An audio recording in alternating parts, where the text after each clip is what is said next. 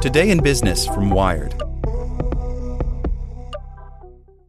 This podcast is sponsored by Ramp. Are you the decision maker in your company? Consider this. For the first time in decades, there's a better option for a corporate card and spend management platform. Meet Ramp, the only corporate card and spend management system designed to help you spend less money so you can make more. Most corporate credit cards offer points as incentives, but those points amount to less than their worth in real cash value. Ramp's business cards offer you cash back, real money in your pocket. Plus, you control who spends what with each vendor. And Ramp software collects and verifies receipts automatically, which means you'll stop wasteful spending and close your books in hours instead of days. Businesses that use Ramp add up to 5% to their bottom line the first year.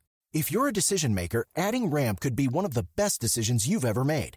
And now get $250 when you join Ramp for free. Just go to ramp.com slash easy. Ramp.com slash easy. R-A-M-P dot com slash easy. Cards issued by Sutton Bank and Celtic Bank members of DIC terms and conditions apply. Want to learn how you can make smarter decisions with your money? Well, I've got the podcast for you. I'm Sean Pyles, and I host NerdWallet's Smart Money Podcast. Our show features our team of nerds, personal finance experts in credit cards, banking, investing, and more – and they'll help you make the most of your money while cutting through the clutter and misinformation in today's world of personal finance. You'll get clarity on strategies to help you build your wealth, invest wisely, shop for financial products, and plan for major life events. Listen to NerdWallet's Smart Money Podcast wherever you get your podcasts. Here's today's spoken edition of Wired. Netflix for Open Source wants developers to get paid by Klint Finley. Henry Zhu makes software that's crucial to websites you use every day, even if you've never heard of him or his software.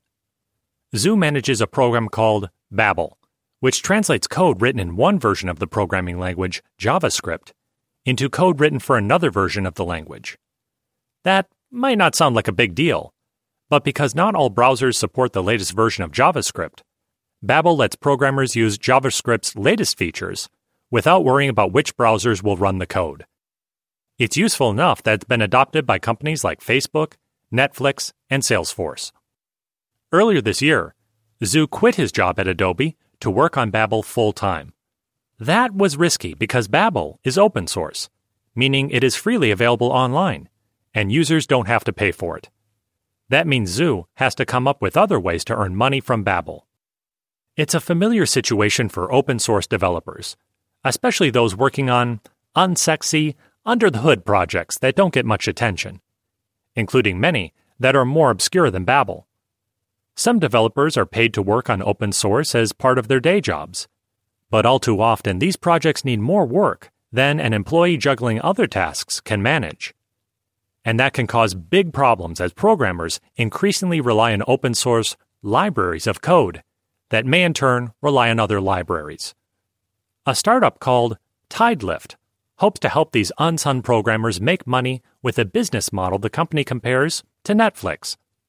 The idea is that a company pays a subscription fee to Tidelift, which takes a cut and then distributes the remainder to open source projects that the subscriber uses, such as Babel. In exchange, the subscriber gets assurance that the software is properly maintained. Why would a company shell out money to Tidelift for software they've been using for free? Primarily for support and to ensure that the software stays up to date and works well with other programs. It's not a new idea. Red Hat generated $2.9 billion in revenue last year while giving away its flagship product, which is based on the Linux kernel and other open source software. Customers pay Red Hat for technical support and the comfort of a business relationship with the developers of software you depend on. That doesn't work as well for smaller open source projects that it would be hard to build a company around. And customers don't necessarily want to create contracts with dozens or hundreds of independent software developers. Tidelift tries to solve this by gathering those developers under one umbrella. Customers pay Tidelift, and developers can focus on code instead of sales and marketing. We couldn't understand why something like this didn't exist, so we created it, says Tidelift CEO Donald Fischer a former executive at Red Hat who founded the company with other open source veterans. Unlike Red Hat, Tidelift doesn't offer technical support, and it doesn't employ the developers who maintain open source projects. Instead, it offers customers certain assurances. When a customer signs up with Tidelift, the company analyzes the customer's code to see what open source software it depends on and what open source projects those programs depend on.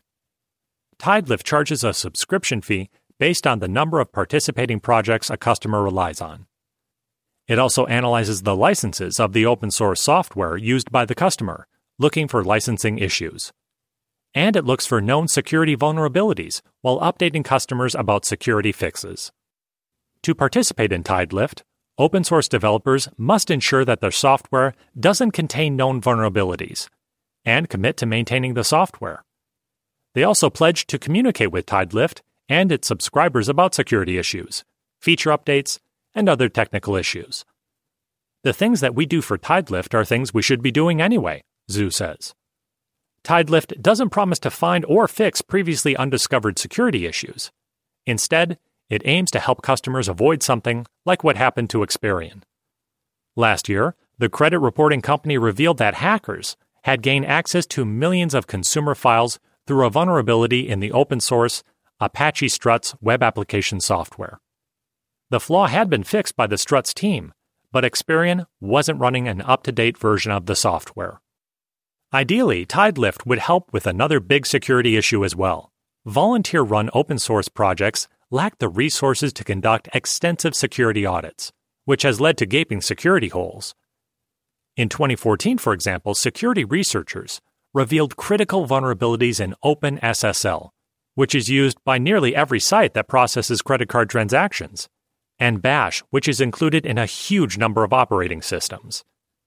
Fischer hopes that by providing more funding to less visible open source projects, developers can find and fix these sorts of issues before they become crises, like the OpenSSL and Bash vulnerabilities known as Heartbleed and Shellshock, respectively. Tidelift isn't providing developers much funding yet. The company won't disclose how many customers it has or any names. Zhu says Tidelift isn't yet paying him anywhere near enough to make a living. Tidelift, which has raised $15 million in venture capital, announced last week that it has $1 million earmarked for new developers who join its program. Developers will be paid at least $10,000 over a two year period. That's not enough to pay even a single full time developer, but it does inch developers like Zhu, who also makes money by allowing companies like Facebook and Airbnb to pay for sponsorships on Babel's website, closer to making a living. And the more developers sign up, the more value Tidelift can potentially offer its customers. Want to learn how you can make smarter decisions with your money? Well, I've got the podcast for you. I'm Sean Pyles, and I host NerdWallet's Smart Money Podcast. Our show features our team of nerds, personal finance experts in credit cards, banking, investing, and more. And they'll help you make the most of your money while cutting through the clutter and misinformation in today's world of personal finance.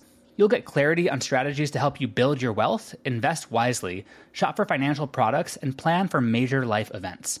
Listen to NerdWallet's Smart Money Podcast wherever you get your podcasts.